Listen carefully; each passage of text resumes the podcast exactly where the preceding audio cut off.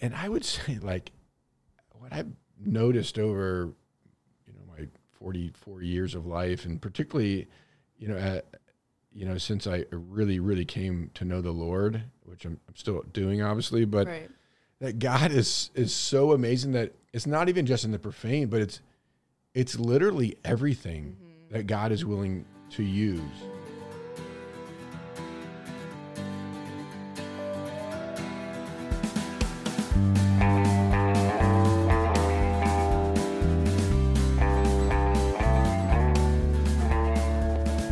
Gentlemen, welcome to the Crab and the Cross podcast. I'm your host, Mary Rose, and my guest today is Father Mark Ivany. We have a great conversation about what holiness looks like in a world of tremendous affluence and opportunity and distraction. And what's great about Father Ivany is he always brings it back to what really matters, what this is really all about.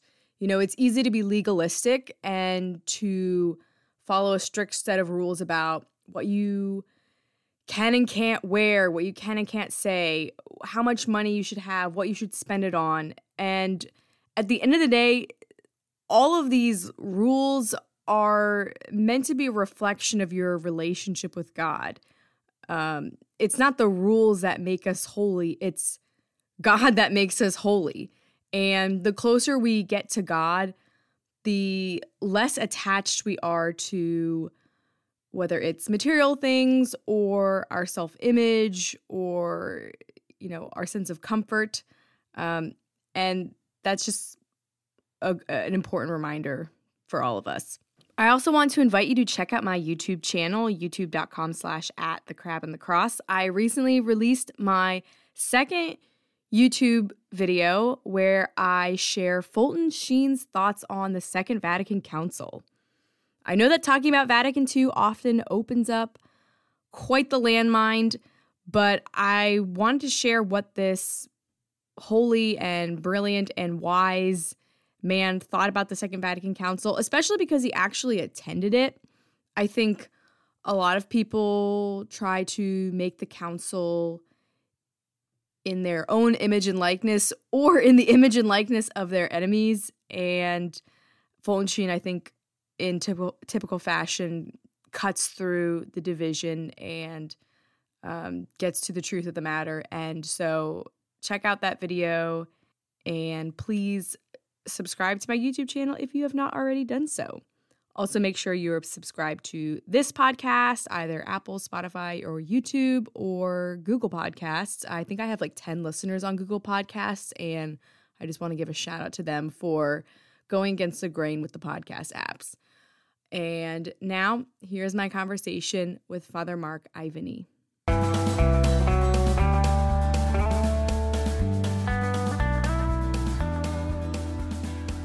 Father Mark Ivany is the vocations director and the director of seminarians for the Archdiocese of Washington. He's been a priest for 14 years. Prior to joining seminary, he worked in D.C. in politics and government. Father Ivany, thank you for joining me today. Yeah, great to be with you. So, you worked in, I mean, before you were the vocations director, you were just in seminary formation, right? Working over at the seminary? Uh, yeah, I was the director of the spiritual, um, the spiritual director of the of the house of the seminary, Yeah. uh, and did that for one year, and then I got the, an additional job of being the vocations director. Okay. um, and I did did both of them for three years, and then I, I just started doing working specifically with vocations, but also you know doing a few things at the seminary, serving as an adjunct formator and like the director of uh, pastoral formation, yeah. which neither of which took as much time as like the spiritual director. So it, it kind of freed me up to do more Mm-hmm. vocations promotion and spending time you know with young men that are discerning and and, and encouraging our priests to um, you know kind of be vocation promoters in, Yeah. in their own ministry so So how do you get that job? I mean, how does a bishop or a cardinal not not as an insult, but how they look at you and say like he's the person who needs to you know form all of our future priests? right well as far as the formation side i mean obviously it's it's, it's a team. Uh, there's a rector a vice rector a spiritual director and oftentimes adjunct seminary you know faculty. So um, I think part of it is who's going to fit into the team, who's going to add this component to the team, who's going to add that, and ideally, the bishop is looking at his seminary faculty um, from that broad kind of perspective filling in all the pieces so that there's not kind of one dominant, um, you know, kind of model of priesthood Yeah. or something because we're all Yeah. individuals, uh, all you know, within the within the the Catholic priesthood. So I like to think that uh, I, I I bring. I'm not sure what it is that exactly I Yeah. always bring, but um, probably the humanity of it. Uh, yeah, you've, you've met some of the other faculty. They're they're- Yeah, they're, they're, yeah. they're quite impressive. So Divinity. Uh, right, right. Mm-hmm. Yeah. So do you live in the seminary with the guys? Yeah, I still do. I, I actually live on the hall with the older guys. We Okay. call it. It's called Benedict Hall after after Pope Benedict. Okay. The sixteenth, and so yeah, we live on that hall, and it gives them an opportunity. The older guys, most of whom have already finished college, Okay. and they're they're at St. John Paul II Seminary just for two years, doing their pre theology. Uh, and there's a few guys that have like, just life experience. One was a police officer. One was in the Air Force for a number of years, and so they live there as well. But they'll be there for long because they have to finish kind of the four years of college. So, Right. so we live up there, and it has its own little common room and a little chapel, but but everything is still all at the same at, in the big house. you know, Okay. John John Paul II, and um, but we just have a. There's no Nerf gun wars. There's there's less pranks. That's on Father um, Griffin's side, yeah, right? exactly, exactly. So uh, I I enjoy you know being there and uh, interacting with those guys a lot, and I mean as I do the other guys, but it is yeah. nice to have uh, you know different types of conversations that you would have with older guys as well. Right. Yeah. Yeah. I mean, obviously, it's a, an incredibly important job, but it also kind of sounds like, I don't know, almost like a cush job for a priest because, like, you don't have to deal with like the parish finance council and like the like annoying people who call the church and are just like pestering. I don't know, like, Yeah, well, the, the annoying people live with you. They they yeah, you wake up, they're they're there, Right. And so we always say, you know, it's the unique ministry where you live with your parishioners, and, Yeah. and that's a blessing and and sometimes a challenge. right. So Yeah. it's it's kind of how you how you look at it. Yeah, I almost wonder for you know for the for the guys that are living there if it's like intimidating to feel like you're always on display Yeah. and like every little weakness you have like uh-oh like father knows it like you know when I spit the toothpaste in the sink like you know I don't rinse it or right. Um, yeah, I don't do the bathroom uh, bathroom checks. Uh, the vice director does that. Okay. So I'm not sure if they can identify who's using what, uh, you know, toothpaste. But to your point, yeah, I think sometimes, you know, you you do. I mean, like you would when you were growing up. I mean, that, that that's the kind of ideal of a seminary is, a is a as a home, a family where guys feel comfortable to to make mistakes that they, they don't keep their guard up and that's mm-hmm. one of the things i think we do well i hope we do well is that there's a, a spirit in the house where you can you can be a normal person and yeah make a mistake and you'll certainly get corrected but it it'll be done in a in a spirit of charity in a spirit of you know yeah not grave disappointment and two more strikes and you're out type Right. of mentality that's good so, uh, yeah, the guys are sometimes they're too free to, to make really mistakes. I oh think. really they, they, we have plenty of pranks, and I mean, they get to be college kids okay um, yeah and seminarians. Yeah. Do you find that when you have to correct um, a seminarian that they tend to take it well, or do you see them ever like, especially early on, like they kind of crumble like with that Right. direct criticism? It depends on on the guy, and it and I've noticed that um, after making mistakes myself, you know, is like you, you know you never correct when you're angry, yeah, and you always have to correct with with love, like to you know to help the other person, and um, it's kind of an art. It's, Yeah. there's a lot of grace involved. I I'm grateful that I had like really wonderful parents. I do have wonderful parents, and my mom was really good at this. Um, you know, my, my dad was sometimes. Uh, I, he he got this later. You Yeah. know, uh, he's um, but everything my parents did, you know, w- w- was out of love and and I'm kind of joking about my dad. Just Sure. if you knew him, he's just a big, big, strong military guy, but um, the, the rarest of exceptions, anytime that we ever got spanked or disciplined, Mm-hmm. we knew because we had done something wrong, and Dad was doing that out of love, and and that, yeah, that was a huge, huge grace. Yeah. Yeah, because I have to imagine that just given the statistics, like you would have a fair amount of guys come in seminary who come from maybe divorced homes or just different family situations. Does that tend to be the case, or do you think they tend to more come from the more whole family? Right. I mean, compared to the the average population, yeah, it's more more guys have a, you know, their biological mom and dad who have been married Yeah. in the church, you know, uh, but there are certainly guys that have you know come from single homes, parents divorced or remarried or not, or um, different situations. A couple guys that fathers kind of split, you know, um, so it's not quite as bad as uh, you Yeah, know, the, standard average, population. right. Yeah. but it's certainly not not perfect, you know. Right. Yeah. Do you find that things like that tend to come up while they're in seminary? Like they affect their ability to receive like certain teachings or certain experiences? Uh, yes, and you, you never quite know how, how it's going to, and it's not the only factor, obviously, in how someone reacts to something. But yeah, but you can you can definitely Right. you know see that, and and I think the faculty members we see it in each other. The more that we that we kind of know each other, you know how how we interact, and um, it's just true for everybody, you know. So Right. Yeah.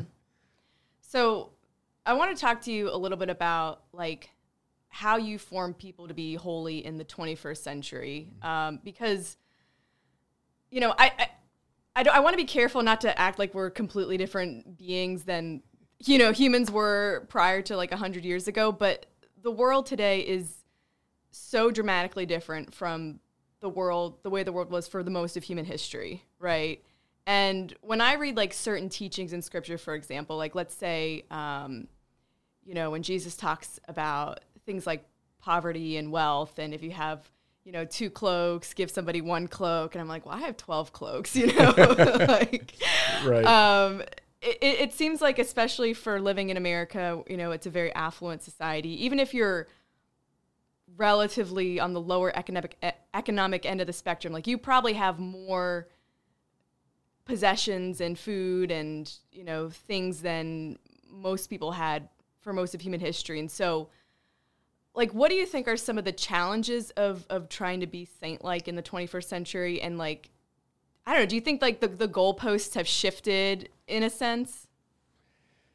Yeah, it's a good a good question. I I mean my my first answer would be I mean I don't really know because this is the only time I've ever lived. Yeah, right. I'm not I- I do actually love history. I love all history, I love church history, but I'm I'm not like an expert on it. I mean, certainly what you've said is is is true. Um and and but you know, we're like you know, kind of the top 3%, you know. I mean, there's still amazing vast poverty all over Yeah. our world. I mean, uh, you know, having been to uh, India to work with the Missionaries of Charity once when I was in seminary, and you know, Oh, having been to Haiti Wow. once and other places, you're like, wow, maybe this maybe this is not that much different. Mm. Maybe it's just I'm in like super privileged to live in the United States, to have two parents that love me, to have grown in the faith, and um, as I said, my dad was in the army, and my mom um, only worked when like all four of us were in Catholic schools at the same time. Yeah. Um, and so I'm just like really blessed, uh, you know, in, in materially and, and otherwise. So I think a lot of it is, is, is recognizing that is that is that we, we're, we're pretty privileged. Yeah. Yeah. I mean, privilege is definitely a, a hot topic, I think, in the culture right now. And there's a certain sense in which, like, I, I mean, I have a similar upbringing to you, like, great, loving family, Catholic family, you know, still intact. Um, you know, all lived in America, obviously, like, you know, not, again, not like vast wealth, but relative to people in, you know, Calcutta, like, my gosh, I'm a queen. Um, and like I struggle almost with feeling guilty for all that I have, in a sense where I'm like, well, you know, should I have less things? But then if I had less things, would that really make, you know, a vast difference in in the way that I live my life and like it wouldn't really be helping alleviate poverty in this country if I had like you know six pairs of shoes instead of 10 pairs of shoes or whatever right. you know yeah. you know one of the things that we talked to the guys about in our um, formation talks and different things is simplicity of life we're going to make a promise uh, I, I did already the guys will, who get ordained will be make promises of um, um, chastity obedience and uh, simplicity of life um, uh, did I do that right? Uh, chastity, po- chastity, obedience, poverty. And, uh, well, poverty. Oh, you don't is, say is, poverty, right? Is the is a vow that like Father One Andy and uh-huh. religious make, mm-hmm. um, and ours is a, a, a, prayer. We promise to pray the uh, the office the, um, to obedience to the bishop and uh, and to chase celibacy. Mm-hmm. And then and then there's a, this, this promise of a, a simplicity of life. Okay. And and I you know you know a lot of priests and mm. it's lived very yeah oh yeah. very differently. And some live it you know really beautifully. Uh, the the point is, as diocesan priests, you don't have a religious order that's going to you know take care of you when you're when you're older, and so part of that is like you have to be reasonable in and being a good steward of the resources that are entrusted to you so that you're not a financial burden to the archdiocese or to the to the yeah. people of, of, God. And uh, so we tend to well, I, I, when I was a newly ordained priest um, I had this similar conversation with one of the priests who was in the rectory um, he's a wonderful priest and and I asked him his kind of take on this. Yeah. He goes money is simply the thing that I give to people so they leave me alone. and, and, what he was saying is like he, he, had he doesn't care about money, and then it, it, it's money is is what he uses so that he can take care of all the things he needs to take care of, so he can be focused on mm. service, on, on on God, on yeah. the things that he feels called to, and so. You know, if having six pairs of shoes is going to you know, um, aid you in, you know, in what you need to do, um, then that's, you know, the, the, the, number, you know, or right. if it's 10 or like, you know, whatever. Um, so it's this idea of, of, of it's more the, the, the, real question is, is have you given yourself completely to Christ? Mm-hmm. Right. And then when you give yourself completely to Christ, by God's grace, like he becomes the center and everything, including money, is all just directed towards that. Yeah. And there's a real freedom that comes when, by God's grace, uh, we respond to to that grace of totality, yeah. and it's it's it kind of becomes fun and yeah. Well, it's kind of weird because I think if you're financially well off, one of the privileges of that is that you don't have to worry about money. It just doesn't really cross your mind. Like whenever you're making purchases, you're like, well, can I afford this? Is it in the budget? Blah blah blah. And it's like you know when it's like not only if you're poor like are you poor but then you have to constantly have money on your mind you know and it's it's almost like there's a uh, you know it's funny because jesus says like it's very hard for a rich man to enter heaven and so your perception of a rich person is that money is like all they care about but i don't know in a strange sense like i know this for myself like the less money i have the more i think about money and I, I think again like the the the underlying question is what, what, what do you what do you think about and and why? Mm-hmm. You know, do you for those that don't have money, are you thinking about money because you don't think God's going to provide? Mm. Um, if you do have a lot of money and you think about money a lot, is it because you um, should be doing something else with it and your yeah. conscience is kind of you know? Yeah. But when, when again when when Christ is is more and more at the center, um, those things like you know it sounds kind of cliche, but those things kind of fall into place. Right. And and some people it's a it's a real radical like St. Francis literally giving everything away. Yeah. Um other I mean I know a few, maybe you do too, people who are extremely wealthy, mm-hmm. extremely devout Catholics are very generous mm-hmm. and um, their focus is on Christ and and as a result a lot of people have been blessed by their material um, yeah wealth or oh absolutely yeah. yeah for sure when when guys come into seminary, do you put any limitations on how much they can bring or what types of things they can Right. bring? It- It's not normally a problem because few there's a few guys that either come from pretty wealthy families or you know we had one guy who was a uh, he's still in the seminary he's a he was a doctor oh wow. you know and other guys who were lawyers or different different types of things and they yeah they either had a lot of money or had the potential to make a lot of money and Yeah. um, so f- for those those guys, as the vocation director, I'm kind of talking with them th- throughout the process, so they they know what to expect, so they don't show up with, you know, um, a U-Haul full of Right. the, the size of their rooms and the size of their closet. Yeah, That yeah. is extremely helpful in in this situation. So there's, it, it's not, it's never, at least for us, it's never been a a, a, huge issue. Yeah. Yeah.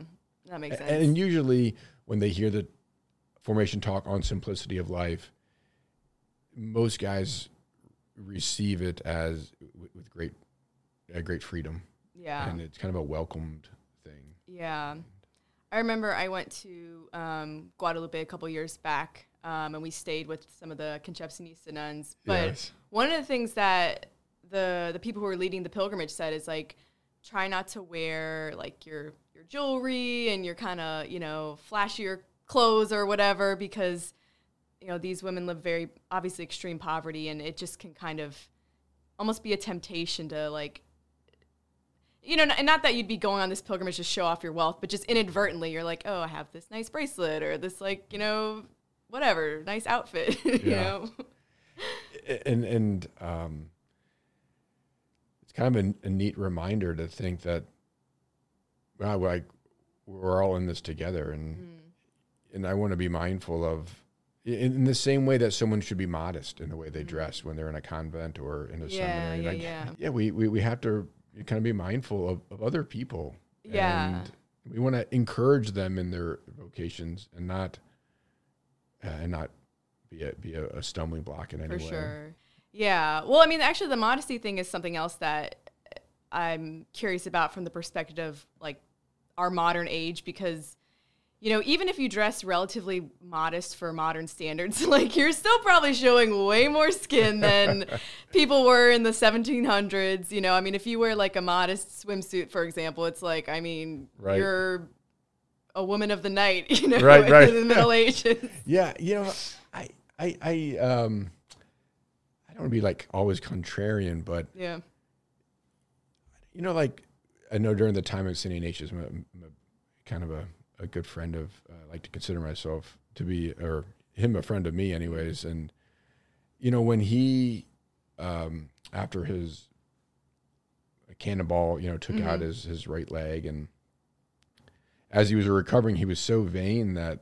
You know, he asked him to re-break his leg so there wasn't that protrusion because the style at the time was guys would wear tights Wow. you know, and that's kind, of, kind of unfortunate. But I always joke with our seminarians when I, I, I give the, our talks on discernment of spirits, Yeah. and um, I always joke that like I, some of the guys or I've seen on CUA's campus, they, they, they their pants are so they might as well be tight. Right, right. and and even some of the, the, the dresses you see from you know I don't know just back in the day, they I don't know they seem to to there's always I think there's just always been that type of yeah. temptation no in, in one way or another now maybe in our time it's it's more direct and that more, it's just simply more flesh but you know showing you know but I, I would think that at the time I mean whatever is a li- there's always a way to be kind of provocative or risque or yeah. um, you know, kind of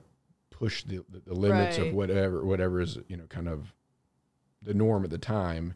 And so I'm sure people, men and women, were always doing that, and, and they certainly still do it today. Right. And so the the problem, in one sense, is the same. It just it's different. And I mean, I would agree with you in that it's certainly more now. I mean, like you, yes. So Mm. so um, yeah. there, there's yeah interior you know kind of ways and exterior ways i think of uh, to help equip young men and as there would be for young women uh, to to live uh, healthily in uh, Yeah. today's culture with modesty Sure. Yeah. I, I think it's just that you know, we're always trying to push back against like relativism, for example. Um, and yet at the same time, it seems like the standard for something like modesty might be more so, well, don't be provocative according to your culture's standards versus like a very objective, like this is the line, you know, it's like, okay, if I go to Saudi Arabia and, you know, my ankles are showing, it's like, you know, that's horrible. But if I'm right. here, nobody would even notice, you know? right. And it's like, is, is there an objective standard or is it more just actually relative to the culture that you live in and the way people are going to perceive you, you know? Sure. And I, I mean, I think we get to some extent we get to create our own cultures in mm. in in a, a, micro level, and that in, in our house growing up, there was kind of a culture of, of, of how people dress and what my parents allowed. At the schools I went to, there you know there was a, a, culture there. Mm-hmm. You know, when I went to Catholic school, you know there was whatever tie and things, right. and you know a couple of times my dad, as I said, was in the army. We moved around a lot. Public school was it was different, and um, in church, I know in, in some churches in Rome and in different places, you know, they have little signs that you, you, mm-hmm, can't have yeah. like, and I, I mean, I, I think that's great. And, and we, again, we're kind of creating, hey, we're creating a, a little bit of a culture there. Yeah. And, and yet, yes, we're living in a, a bigger culture that is certainly more, um, I guess they use the term open. I'm not sure that's the best term, but um, liberal or free mm-hmm. uh, with, with with their dress, although I don't think free is the right word either. Um, sure. I think a lot of the people that do that are actually very not free. Um, right. They're very captive to um, the approval of others, you know, being viewed in a certain way by others. And, and it's actually very, you know, not to go down that whole road, but it's kind of sad. You know, yeah. it's very sad oh, actually. Yeah. And, no, I uh, mean, especially for women, you hear about some of the extreme – modifications that they can go through or the, just the extreme daily routines that they can go through where it's like i mean i don't know if you probably don't see this too much since you're in the seminary but like right now it's common for women to get eyelash extensions so i mean forget forget just like uh, something surgical but like they're they're getting like fake eyelashes glued onto their eyes so they stay there for for months and months and it's That's like amazing yeah yeah I, I, so I, I it's weird because I I, I we actually lived in, in the Middle East for a while, and I, really, yeah, and where what country? In Saudi Arabia. Oh, and, really? Yeah, and Kuwait, and you, you mentioned wow. earlier. And my little sister, she got her master's degree from the American University of Beirut in Lebanon, and I think Lebanon, at least for a while, per cap, had like the highest percentage of people who were getting those jobs. Really? And, and even in other cultures where yeah. women are forced to wear abayas and things mm-hmm. that cover their, there's still like plastic surgeries, like wow. a, a thing. So there's like these kind of two radical extremes where on one side we're like you know changing our bodies and all right. these types of things and the other side you know there's this extreme guilt for you know, going against this other notion that says you know how i am is is totally perfect and i, I mean whatever it is yeah, and, yeah, and, and yeah. if i adapt anything about me to attract somebody or to feel good about myself or whatever, then there's something wrong. And mm-hmm. that's not true either. Right. You know, I mean, so. yeah, no, I, I see that too. You see the people who are kind of reactionary who it's like, well, I'm not even gonna shower and you should accept me because it's not the inside that counts. And it's like, well, we are bodies and souls and right. You know. I mean it's, it's I mean it's right.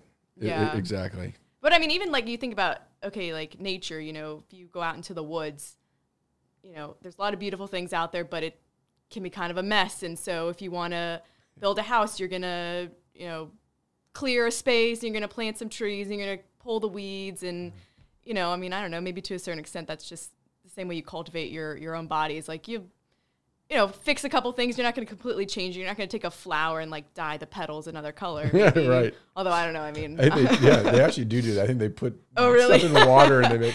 You know, it, it's true. I, I was dry. I was with my my um, driving with my my Hungarian grandmother. Through, she lives in Cleveland, and I was driving, and we're going through the. The valley, and she looks around, and it was fall, mm-hmm. and there's all obviously all these leaves all over the forest. You can see into the forest, and she goes, "Who's going to pick up all these leaves?" yeah, I was like, uh, you know, not mama, right? Uh, they're, that's, they're, they're, it's the forest. Like no one's going to pick up the leaves, and just this notion that like there is because in her backyard, obviously she pays someone to pick up the leaves, and it's, Yeah, it's yeah. designed, and it's and it's it's a, it's beautiful, and we're we're meant to cultivate the earth, and Mm-hmm. there's something good that we have control. We're rational beings. Right. We can we can objectively say it's it's better to comb your hair. It's better to shower. It's better to, you know, um, looking at the whole person after you know all the data is in all the, you know the centuries of of being human. We can say people that do certain types of things, combing your hair, getting up on time, you know, certain ways to deal with interpersonal relationships and uh, you know prayer. Like, people who do these things are are happier. Their lives are f- are, are full, more, more full, and that's some, one of the things I think the church takes a lot of heat for is that we're not afraid to say there's actually an objective, objectively better way to live your life. And while as we would still say that, you know, as Pope Benedict said when someone asked him how many ways, how many paths are there to heaven, he said as many as there are people.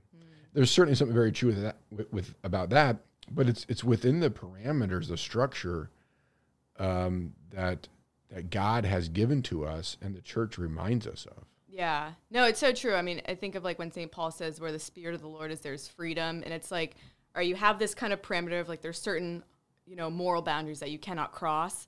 And, and a lot of people get very hung up on that. But once you kind of accept that and live within that, I mean, there's it's it's limitless possibilities in terms of what your career could look like, what your personality could be like, and what your relationship with God can look like. I mean, what, what, what gives you purpose and meaning. I mean, that's why one of the things I've been thinking about your your show. Um, like I, I really love the, the the first I was like the crab and the cross, and I heard you kind of explain the whole Saint Francis thing, and I was like, all right, I get it.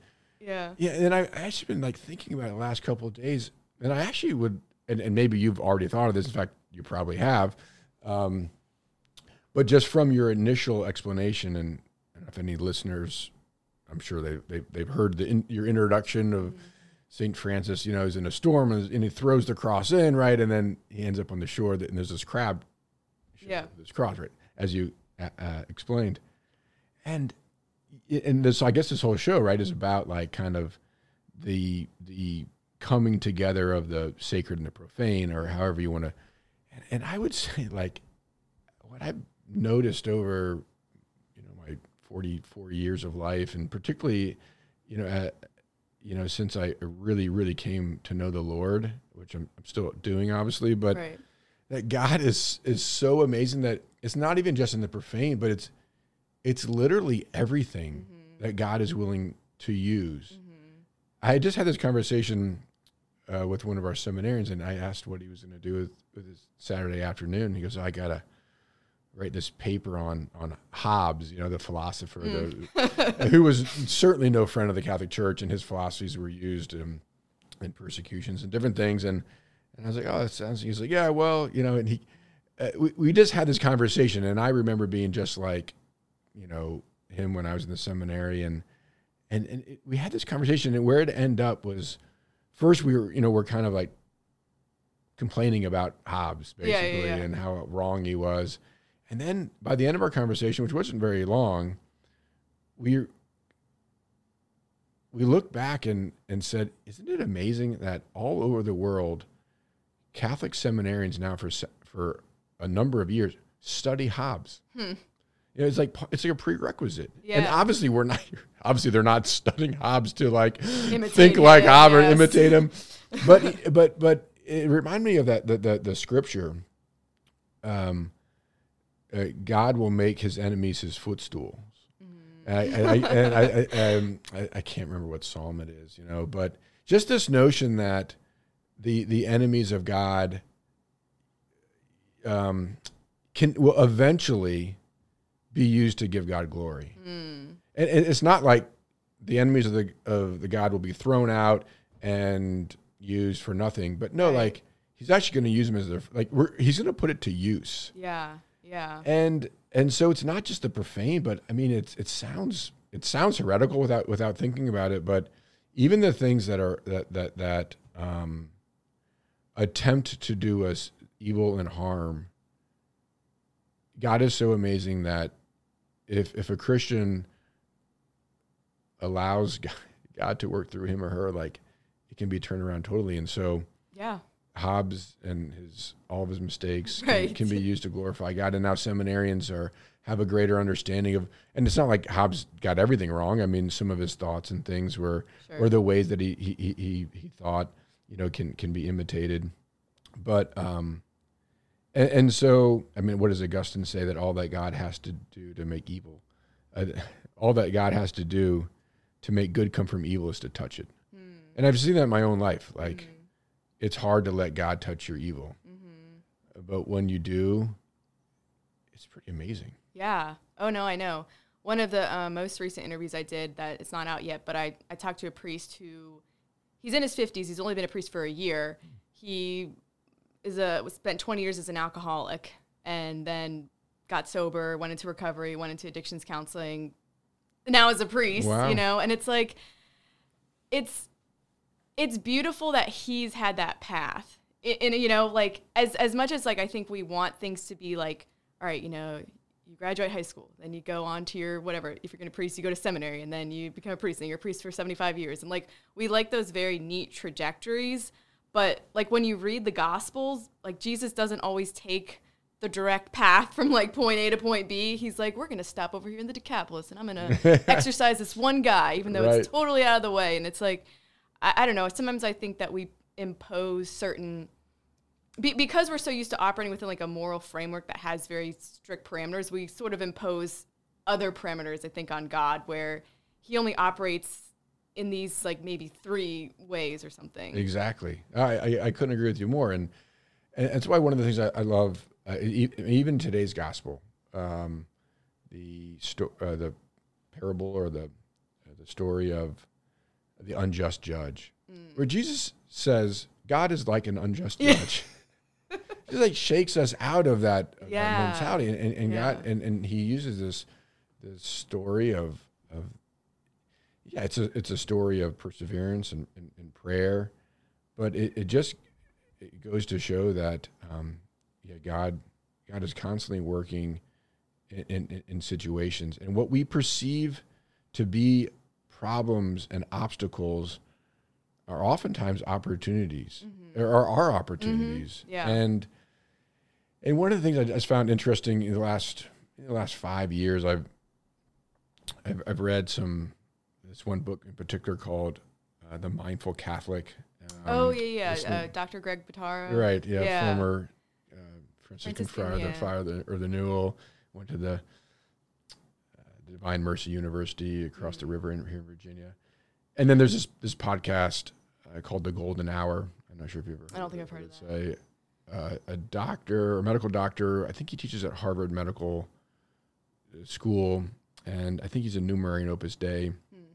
And the, the the podcast is all about optimal work Okay. you know and, and, and, and listening to the and so yeah this one thing you know catholic mindfulness and this thing you know optimal work how can you be productive? And, and what i've seen is that there's all these overlying concepts of and, and one thing that they shared is that crosses you know are the things that we think are the problems and are bad the people that we think that instant you know that that they're not always what they seem. Mm-hmm. you know and, and even when there is real evil or injustice inter, intermixed that god is still doing something Yeah. It- it- in the parable of the unjust just judge so like this woman wants the judge to render a just decision like she's legitimately being you know yeah. uh, taken or- advantage of yeah. oppressed Mhm. and it says she was asking him for a long time and the the point is is that that, that God was doing something in her. I mean, I'm not saying it's right, you know, I'm not saying that, that but in in because of her situation, there's she changes. It's like the sixth rule of Ignatian's first 14 rules of discernment. In a time of desolation, it is um, at, it, while it is not advantageous to change someone's plans as their spiritual or horarium or daily, it is advantageous to change yourself to grow in perseverance, to grow in trust of God, to and and so what you see in this this parable is this this woman's changing radically. She's growing in her relationship with God. And um the persistence that Jesus upholds in this story is is the persistence of a relationship with with with, with God, and and that's what changes everything. And so, Catholic mindfulness and these um, optimal work type of things that are just really great. I mean, I I, Yeah. I really enjoy them. They're they're they're all they're all about relationship with God mm-hmm. and and and and being changed and not seeing things as the enemy wants us to see everything or and certainly every every person. you know? Yeah. Yeah, no, I mean you you were we were talking earlier about, you know, the negative side of being provocative, but like Christ is provocative, not just in the gospels, but in God in our daily life is, is often provocative. I think he behaves provocatively. He tries to provoke, you know, things out of us. And one of the things is is faith. Like when we ask for something and we don't receive it, I think there it, it can often seem like, well, God doesn't care about my prayers. You know, He answers everybody but me. These are all thoughts I've had before. You know, Right, right. um, but like often He's trying to provoke like a deeper faith from us, and, and I think really also to lead us to like to like expand our vision of what we're asking for. Like, you know, that you're asking for something that's too small or too limited, and I want to like expand your vision, which can be painful because then you have to like open your eyes and Yeah, it, it open and open your heart. I mean, Augustine says that one of the reasons why God doesn't answer our prayers right away is so that in the in the interim, our hearts expand, and so we can receive more. And we, see, I think, we see that with the with the, the gospel we were just talking about with the woman, and and I've seen it in, in my own life. Uh, I'm sure you know m- most of our listeners have, if, if if we're honest with ourselves, if we haven't given up right. um, that God, um, and, and again, the greatest re- reward is not like always, as, as you're alluding to, the answer or the thing that we want, but it's Christ Himself, and that's, you know, oftentimes we're trying to we, we, we want to find, you know, the the the trick or the Yeah. the, the the way to live our life that you know we don't we don't have these problems or we don't do these things but th- that's just our humanity trying to be independent of god I mean, the the whole point there are challenges that god doesn't answer is so that we actually grow in more dependence on, upon him sure. greater trust of him and abandon ourselves to him more radically and and that's like the freedom that allows us to see a cross as a, as a blessing or to, to grow in these different ways and I don't know if I'm making any sense. Yeah. these, are, the things that I. Uh, No, I mean Uh, it's it's really true, and it's it's I mean it's really the paradox of the cross because the thing that we least desire and that is least appealing to us is like also the place where we meet God and the place where we experience our victory and and, and all these things, and it's I mean that's that's kind of the day to day life is like to I don't I don't know if if the goal is to really to get to the place where the cross doesn't seem de- like no longer seems detestful or if it's actually the point where even if it looks detestful like that doesn't stop you you Right. know like i don't know if the point is like to, to like you know say you get diagnosed with a terminal illness to be like great yeah, right, that's what i wanted right.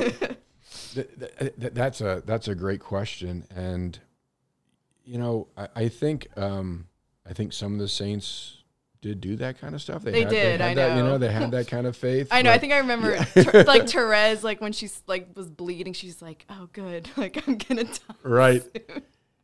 and and um i think we th- there's a grace there's a grace that allows somebody to Mm. not just to say something like that but but to be in a place with the relationship with god where where that's that's what you say Yeah, Because where they that's, mean that's it. what you believe Yeah. that's what you believe yeah, and that's and that's and that's and that's true for you.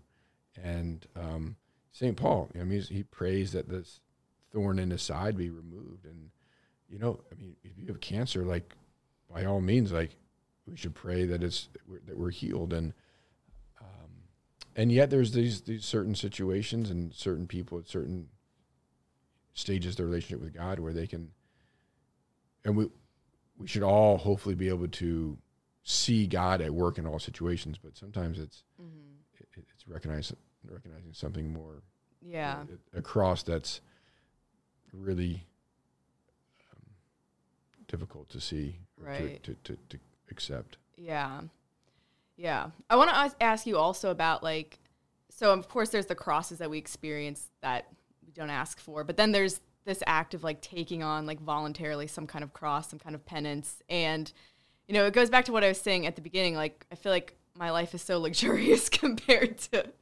most of the world's populations. And um, at the same time, like, you know, people who lived in much more austere circumstances were doing really intense penances, really intense fasts, you know, bodily mortification, things that just don't have any appeal whatsoever. Um, and you know, I feel like for me, like a like a like a lukewarm shower, like that would be like right. you know something penitential. Whereas most people is like to even have a shower would be amazing, you know. So like, how do you guide people to make intentionally, I guess, sacrificial choices? Sure. In a very luxurious world. Yeah. Well, first, maybe to say a word about the relationship of the saints and all this. You mentioned, you know, comparing yourself to saints and things. And mm-hmm. Something really good about that. There's also something really dangerous, and like yeah. we gotta remember, like the saints are our friends, and they they love us, and they want us to be happy and do well and become saints, and so they don't want their examples to shame us or to guilt us or to make us feel bad about ourselves. And they don't want us to do things that they did simply because they did them. They did those things because they were um, uh, motivated by God and, and drawn drawn to God, and, and those were things that helped them grow closer to God. Um, and at the same time, we also don't want to not acknowledge some of the things that saints did that were on the path of holiness. So, uh, all that's to say is, um, yeah, we want to keep this keep the saints our friends mm-hmm. and not use them to be and not let them be um, yeah guilt trips hmm. so um, yeah i guess getting back to the more direct question though of, of, of how do we use you know mortifications penances and um, i'm thinking of saint saint thomas more who you know kind of like us to some degree lived a I mean, he was pretty well off. He was, you know, the chancellor of, of, England and all these things. And so, like, he wore a hair shirt. I mean, he had to go to like, he couldn't do like Amazing Great Fast because he had to go to these parties and do oh, things and stuff. So, yeah.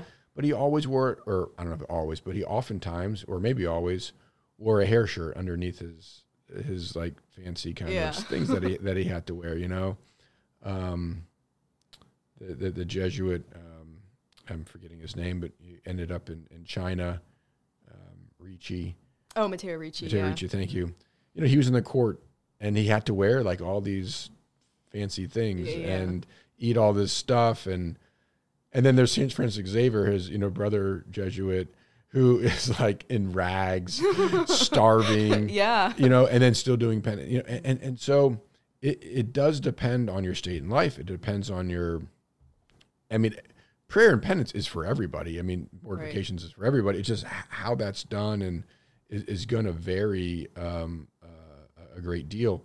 When the early uh, the early Jesuits came to this continent in in, um, in Canada and North America, Canada and in the upstate New York, they get there and they're like about to start teaching the Native Americans about prayer and fasting. They're like, huh? Uh, they're they're they're already doing more than what we what we do as penance, you know. And so, um, that being said, we don't want to use that as an excuse. Sure. The the the whole point is that there is no um uh, uh, how to word this, but there's, there's no there's no growth in holiness without the cross. Mm-hmm. I mean, and uh, and so the again looking at the cross as Jesus did as like it's it's bad I mean it's it's difficult it's challenging but it's it's actually ultimately a good thing right and and so we are humans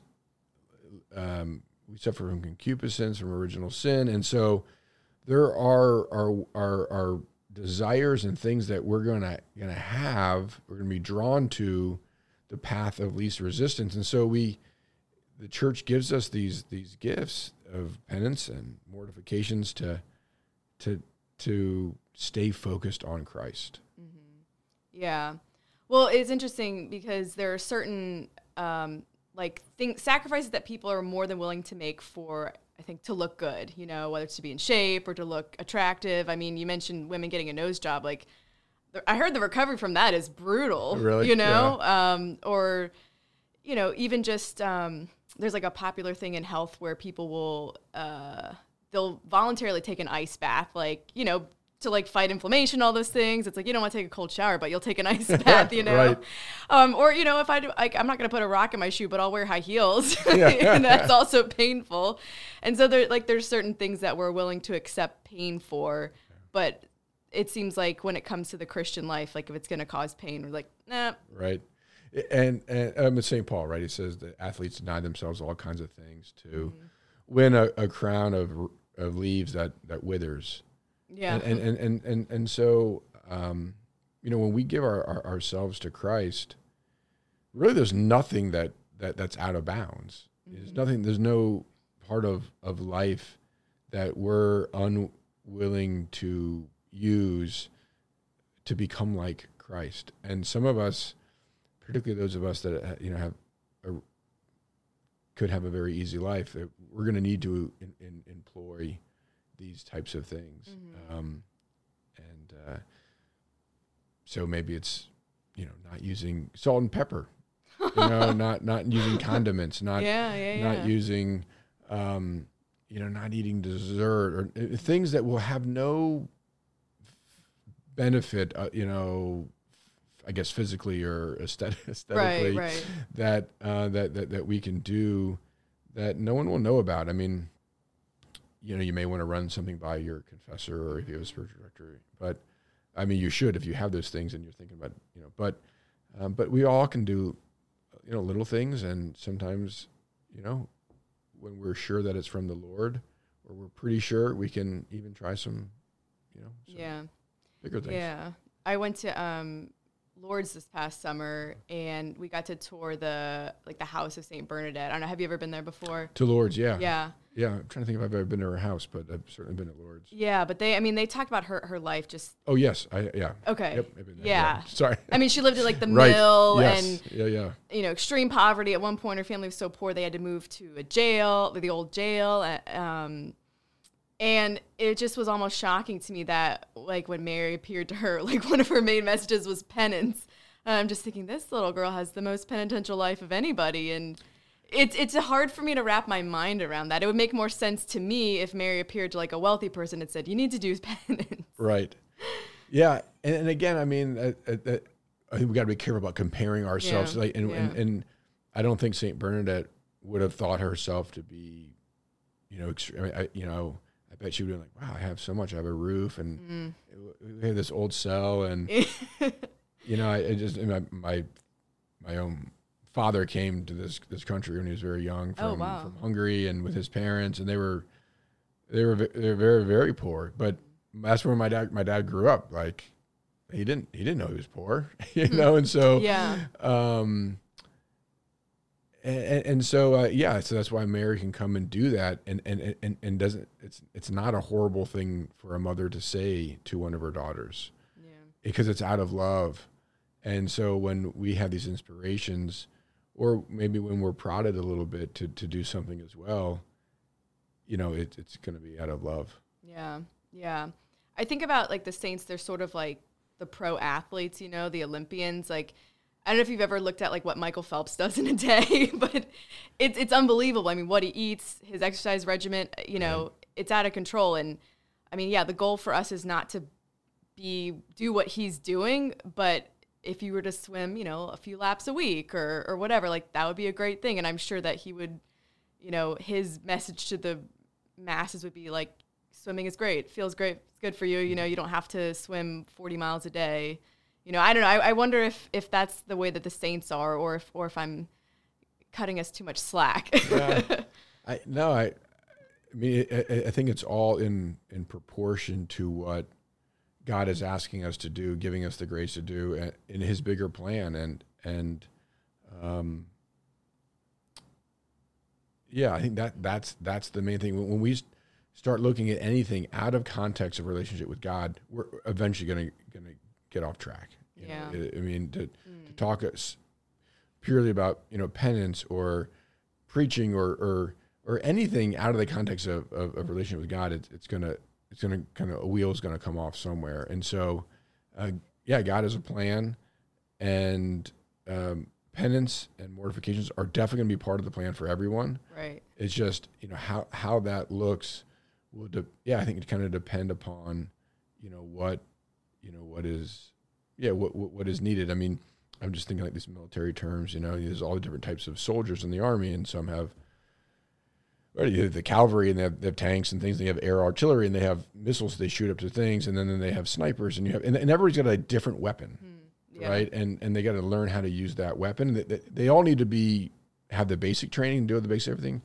but then and so like a, a, a mother of of ten, her life and her mortifications are going to look different from the cloistered nun and the the single mom and you know uh, but i think the what you're saying and what we're saying is like but everybody everybody can get in on this because it's the Right. cross because we, we- Yeah. we need the cross and the cross, the cross is, is, big enough for everybody to take Yeah. a sliver. right yeah. So I know you, you do a lot of spiritual direction too, right? Like with the seminarians, with priests. So does that ever become a part of your conversation, or or does it like do they come to you asking like, "Oh, Father, I want to do this this thing"? And- right um yeah and i, I can think about for, for myself you know when i was a seminarian i, I remember you know i read trochu's book on st john vianney Hmm. and i was like oh this is what i'm doing this is great you know i'm going to start eating potatoes, Potatoes, and, yeah. and that, and, you know i was like i got sick and you know i Oh wasn't gosh. I mean, because I wasn't eating enough and I, I lost energy and I, I I mean this a saint like that who who's living off you know two potatoes a day or maybe one for a while. I mean they're they're they're so in love with Christ that they, they have so, they're they're not worried about all the things that kind of weigh us down and cause us stress and you know, like the good opinion of others and how am I going to handle this situation and these types of things. It's not that they, they don't have worries, but their their trust in God is so radical that they're able to to to to live and sustain off of so much less. Hmm. And that's going to be true with like material things too. To kind of kind of tie that back in, you know, the saint doesn't need, you know, the however many pair of shoes or the, the car or whatever because they're they're they're fulfilled in their relationship with God and and those things actually become dead weight hmm. that, that that would slow them down you know Yeah, there's this story. Um, I think it's Saint Rita where she was like traveling with some of her nuns and they didn't really have a lot of money for travel. Do you know this story? No, no, I don't and and like somebody comes along, gives her like a coin and and she puts it in her pocket and later on she she takes the coin out and leaves it and her sister's like, well, what did you do that for? And she's like, it was too heavy. oh i love it i love that you know, it's like yeah i was i was at the same cons- same place in mexico city as you just mentioned the Mm. conception niches and there was two franciscans but they, i think they're the franciscans the primitive observance or something they were oh yeah, uh, and no and- shoes or something. Yeah, right? they- they're like, and so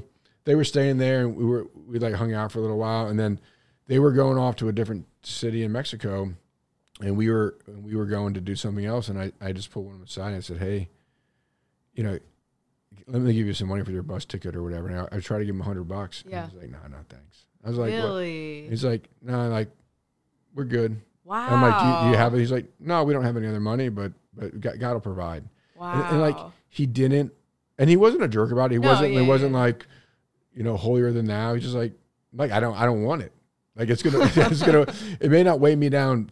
You know, I mean, um, obviously what Saint Rita's saying. Yeah, I mean, there was a weight, but she would have carried a rock of a backpack of rocks if it would have saved souls. The point Right. is that it was spiritually heavy for her, and that's what these these guys were saying, and that's what that parable that you mentioned or the the, the scripture passage about the rich. You know, it's hard for them to get to heaven because they have all this stuff. They have a lot, yeah. You know what I mean? Yeah, somebody explained that to me recently that the idea was like a camel was like wearing all these bags Right. on them. And so, Yeah, there's this story that I, I guess is true. I don't know, but there's a, a gate. One of the many of the gate, one of the few gates or many gates, however many, to get into Jerusalem, the holy city, is that they that the only gate that you could get into after hours was called the Camel's Gate. Um, so if, if it- you know, because they locked, they closed the big gate, you know, so they're not attacked. right. And the thing about this gate is that this door or whatever is that it's so small that your camel could it could you could get a camel through it with no bags on it. So what you'd have to do is you get there, you stop your camel, you divest the camel of all the material things that you're carrying in, and then the camel bows its ducks its head and barely gets through this thing, and then you got to carry all the stuff in. So when, or no, I'm sorry, the, the name of the gate was the Eye of the Needle. The Eye of the Needle. So- Yeah, yeah, you're, like, you're like waiting for me to finish so you can correct me. Yeah, you're so kind. Um, yeah, so that, that that's kind of that parable, right? It's hard, it, you know, Yeah. the Eye of the Needle, but Yeah. Actually, somebody, I know a priest I talked to gave a similar explanation for like the narrow way, you know, that like it is a similar thing. Like you can't take a lot with you or that you have to make yourself small to like fit through the narrow way. Cause I I think a lot of times people read that passage as like, well, God doesn't want a lot of people in heaven, so he made it really narrow, you know, single file. but it- I, I don't I mean I don't think that was the interpretation. I don't know if Yeah, there's a lot of right. people in heaven, but I don't think it's because God doesn't want him there. yeah, well, I, I, I, promise you, it's not. you Yeah. know. And, you know, you're you, you're a theologian. You know, it's not. I am a that's cer- theologian, Yeah, yes, certainly, no. certainly not it. You're yeah. you have your master's in systematics, or Mm-hmm. um, I mean, yeah, God. I mean, God would. God loves us. He wants us all. He wants us all to be in heaven. You know, I'm not saying that everybody's there, obviously, but right. um, there's something. There's something really beautiful. I think uh, about the about the narrow way in general. Um, I think there's just something inside of us that all that we we, we want to do something difficult. We want to do something um, that's not easy because we want to change. Like, Yeah. um, I, I remember when I first started praying and really praying and kind of being challenged in my faith and moving from lukewarmness to I, I it seems so hard Hmm. and and it, it, the, the the difficult things were were things I wanted to go away but but uh, what I have come to see and what we all come to see is that I, that I changed by, by God's grace. I, I, I changed, and so the the, the narrow that that particular path didn't, didn't seem as narrow anymore. Like it seemed actually pretty easy. And I, um, you can correct me if I'm wrong. Is it Thomas or um, one of the great philosophers and theologians says, you know, like you know, the more difficult thing is is not always the best. You know, the best thing. Um, we do want to change and grow so much that like difficult things are actually easy. Like that, that gives more glory to God. Yeah. It, it's not me struggling through this, and I mean that can give glory to God if that's where I am. But there, there's something you know when a, when a person is for Saint Rita to say, "No, I don't want to carry this, this Yeah. anymore." That that's more mer, more meritorious than the person who's like, "Oh, like, back and forth and like every mm. minute, like, should I carry this? No, I want to. I don't want to carry it." And it's like you know, and she's like, "No, I'm leaving it," and like going on and praying, you know, and that's what we want. And, and, and then the beauty of the cross is that it changes us. you know? Yeah. Yeah. And that's what was always challenged for me when like Aristotle would talk about like the virtue as like the mean between two extremes because it's like you know when you're when you're continent it means that you're you're wrestling with it and you're fighting it and like the virtues where it comes naturally and easy and it seems like you the continent space is like Right. you know that's really where the tough people are but Right. no like it's when you've passed that and Yeah, I mean, I think like the the the the, the ways that T- Teresa would talk about the, the, the purgative way, and then the you know the um, the purgative, uh, uh, illuminative, illuminative yeah, and. I mean, the purgative is where it's like it's super hard. You're like divest, you're being divested of all this stuff, and you're you know you're being healed. And then, and in, in, in the later stages, like there there there's there's an ease and um, there's illumination. And so, uh, yeah, but God is God is so good. yeah. All right. So I want to close with uh, there's a quote I want to get your take on. So um, now I know some people hold this figure in suspicion, but he has this one quote that I think I think is dead on. But um, Karl Rahner has this quote where he says something to the effect of like, like the the modern Christian will either be a mystic or cease to be.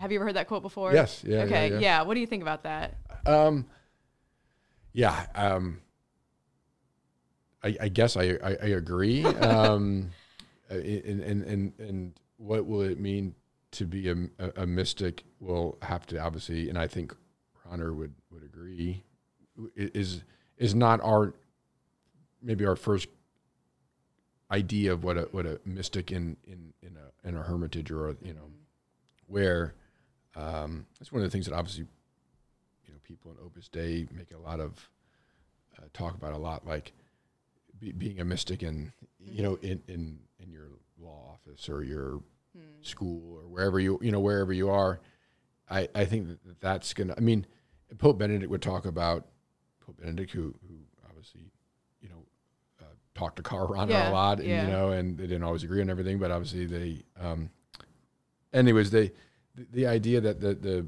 the church you know may get may get smaller but it's going to be purified and and the way that things at least seem to be going a little bit with the secularization and and we see this in seminarians is that to be to be a, a Catholic, it, it it's it may be more difficult. I know there's another school, and I think Pope Francis would be in the other school that would say, no, like, well, that's the problem. Like, we have to like kind of expand this a little bit and, and what it means. And, uh, and obviously, there's something true about that. I, I mean, Sure. we, we don't want to be like small tent, right. um, but we also don't want to be so wide tent that like the bar becomes so low that we that we aren't becoming mystics. We aren't Right. becoming holy. That we're simply saying you're okay, I'm okay, everybody's okay, everybody can Catholic, everybody can go to communion, everybody can do this, everybody can do that, and then there's no heroes, there's no saints, there's no you know Yeah. Well, I mean, on my experience, like now I work in, in college ministry, and like, I think the tent can be as wide as it possibly could be, and people will go out of their way to not walk through the tent. You know that. Right. I mean, the doors are wide open. There's no barrier to entry, and I mean, there's no barrier to entry into the church. I mean, you come to RCIA and be doing whatever you know, and you know, there's there's growth there. And I think you see the same thing with Christ that like there was no barrier to entry to like encounter him, and he also went out of his way to encounter the people on the margins, but a lot of people went out of their way to avoid him. and to me, that I mean, that's my experience is that you know I could I could have like the best like the best free food and the best like programming, the best advertisements, but I'm just not going to get a lot of people because they don't want the gospel. And then the people that come are just intense. Like, Right. you know, they might be 19 years old, but they're like, you know, Yeah. out of control in a good way. And imagine if you if you kept catering to the ones that you're not getting. Mm-hmm. Yeah. then all those kids that are like really searching for a, an authentic relationship with Christ, uh, the sacraments, you know, the truth of the gospel, the richness of the church, and all of her truth, beauty, and goodness, like they would all kind of go hungry. Yeah, that's you know, if, true. if, if yeah. all your attentions were like, oh, this person's not coming, this person's not coming, y- it'd be a um, derelict of duty. Like you'd be fired. Like you, you Mm. Yeah. would definitely be fired. I would, I would push for you being fired, like that, because I see that in in in, in vocations work. Sometimes some of the, uh, I get a little flack, and you know, you know, so oh, you're, oh, you know, what about these types of seminar? We don't have any, you know, this type of seminar. That it's like, well, there's this um, French cardinal, and um, he really turned vocations around in his diocese. And one thing they told his vocation director is, he said, "You go where the vocations are, not where they're not. Hmm. You know, Yeah. don't don't spend all your time trying to to you know bear fruit in in barren soil. Like if there's rich fields, go there and and, and labor." And and I I've, I've tried to do that in this ministry. Well, at the same time, okay, without taking away from the you know the field work in this where we're producing vocations oftentimes down here in southern maryland. That's right. you know? Mary's County. yeah, exactly. Where is a place where in one sense we we should be getting vocations? And and let's see if we can't expand the richness a, a, a little bit and and just keep w- working from where the, where God is already working mm. and working out, as opposed to leaving where God what what God is doing, and going and doing something where where He's not. I don't know if that, if that makes sense. When I was Yeah. um, I was uh, the pastor of a of an African American church, an inner city parish in, in Southeast DC, and there, there's a saying in in in the in the, the black church community is like, you know, do what God is blessing. Don't ask God to bless what you're doing. Yeah. Um, and of course that can be taken out of context, Sure. but like, um, there's, I think there's something something you know to that in, in your ministry and mine where uh, we we have a, we would have a lot of explaining to do when we died if, if we if we just went after the people who are are, are not coming. You know, like that, that was our whole existence. If we just only went to the peripheries, you know, Right. Well, I think we also just need to define like what do we mean by periphery? Because if periphery just means like, you know, if if it's a certain like race or ethnicity or economic status or maybe somebody who has, you know, disability or is socially odd, like that's I mean maybe in that case they might not be the best priest, but, um, but certainly they're welcome in the church, you know. And so if it's if that's what we mean by the peripheries, then go to them. But if we mean by the peripheries people who just aren't interested in the church. They're they're as far away from the church as possible by their own free choice because they want to live a different life. Then that's like the wrong margin. It's not, not Yeah. even really the margin because it's very wide. You know. Uh, that's a good point. Yeah, thank, thanks for Yeah. bringing that up because they're right. There's different types of, of, peripheries, and I and um, I, I think the, the Holy Father's call for us to to- is like extremely Mm-hmm. extremely important because we can we can all get you know kind of you know narrow minded Mm-hmm. uh, or, or, or or or or overly focused. yeah. You know, and sometimes the the peripheries aren't aren't that far away. Yeah. And- yeah, right, exactly. Like I'm not gonna go like stand outside like okay this is, this is terrible, but our ugh, our college has like a burlesque club. Interesting. I'm not gonna stand up, but I'm not gonna stand outside the burle- burlesque performance and like hand out Right. flyers for our events. That's just not gonna be It's kind not a good use of your time. yeah, and that's not the right margin to go to. You know, I mean, certainly if somebody was in that and wanted to come over, like, they'd be more than welcome to. But like, yeah, that's not that's not the right margin. And I don't even know if that's what Pope Francis is talking about when he says go to the margins. I don't think he means go to like, you know, I don't know, like the Cardi B concert and be like, hey. I mean, I, I don't know. You know, I, I think on, on, on another another take would be like, well, that, that- that's actually a perfect. I mean, like, where who else is hurting more than those people? You know Mm. yeah, what I mean? that's true. Yeah. Now, are they the the most likely to respond? Probably not. So, I mean, if you've only got a certain amount of time, then you know, I, I'd probably go somewhere else too. But you know, I, yeah, I, I think that there's. Um, I, I remember. Um, yeah, so I, I don't know. You know, I just to kind of Yeah. play, play the the the other side there. It, it, could could be really could be really interesting to go to the Right. to the- No, that's true, to, that's stand true. outside there and yeah. and, uh, you, you also may you know you don't need to pick fights but Right, Um, right. But I think I think that's what I'm trying to figure out right now is like what's the difference between like casting pearls before swine versus like going to you know the margin to find like the lost sheep or whatever. You know, and it's and I mean it I'm sure it's a balance, but Mm-hmm. it'd be nice if I could read souls and then I could just know like oh there's somebody here I need to get. right well yeah but you know the holy spirit Mm-hmm. can and, and and and you and the holy spirit are, are, are friends and um I was, th- I was thinking about your your conversation with Father White Andy Oh yeah. and yeah just thinking about yeah how the Lord will put on your heart Mm. you know who, who you're supposed to where you're supposed to be and what you're supposed to do and Right. that's yeah Yeah. Amen. Yeah. well, this has been great, Father. I really appreciate you taking the time to to chat with me. yeah thanks for having me So, and, and uh, best luck with all of your work with the seminarians. We have a, we have a great. I've known so many guys who've gone into the seminary and got ordained, or have left the seminary and not gotten ordained, and they're all wonderful. oh good yeah thanks well I tell you guys um all the different things that are going on down here in in, in, in southern maryland have, have been a huge boost to the whole archdiocese it's certainly to the vocations program uh, to the seminary and and not just in like numbers um but the the relationship with with, god that guys kind of have co- Yeah. coming in like it the conversions, the um, there's just something really authentic. I know it's kind of coming at a price. There's been uh, there's been some serious warfare going on down here, and, and uh, I'm glad that you guys are have not shied away and and is, is bearing so much fruit. And um, yeah, God, God is good. Amen. All right, thank you, Father. You're welcome.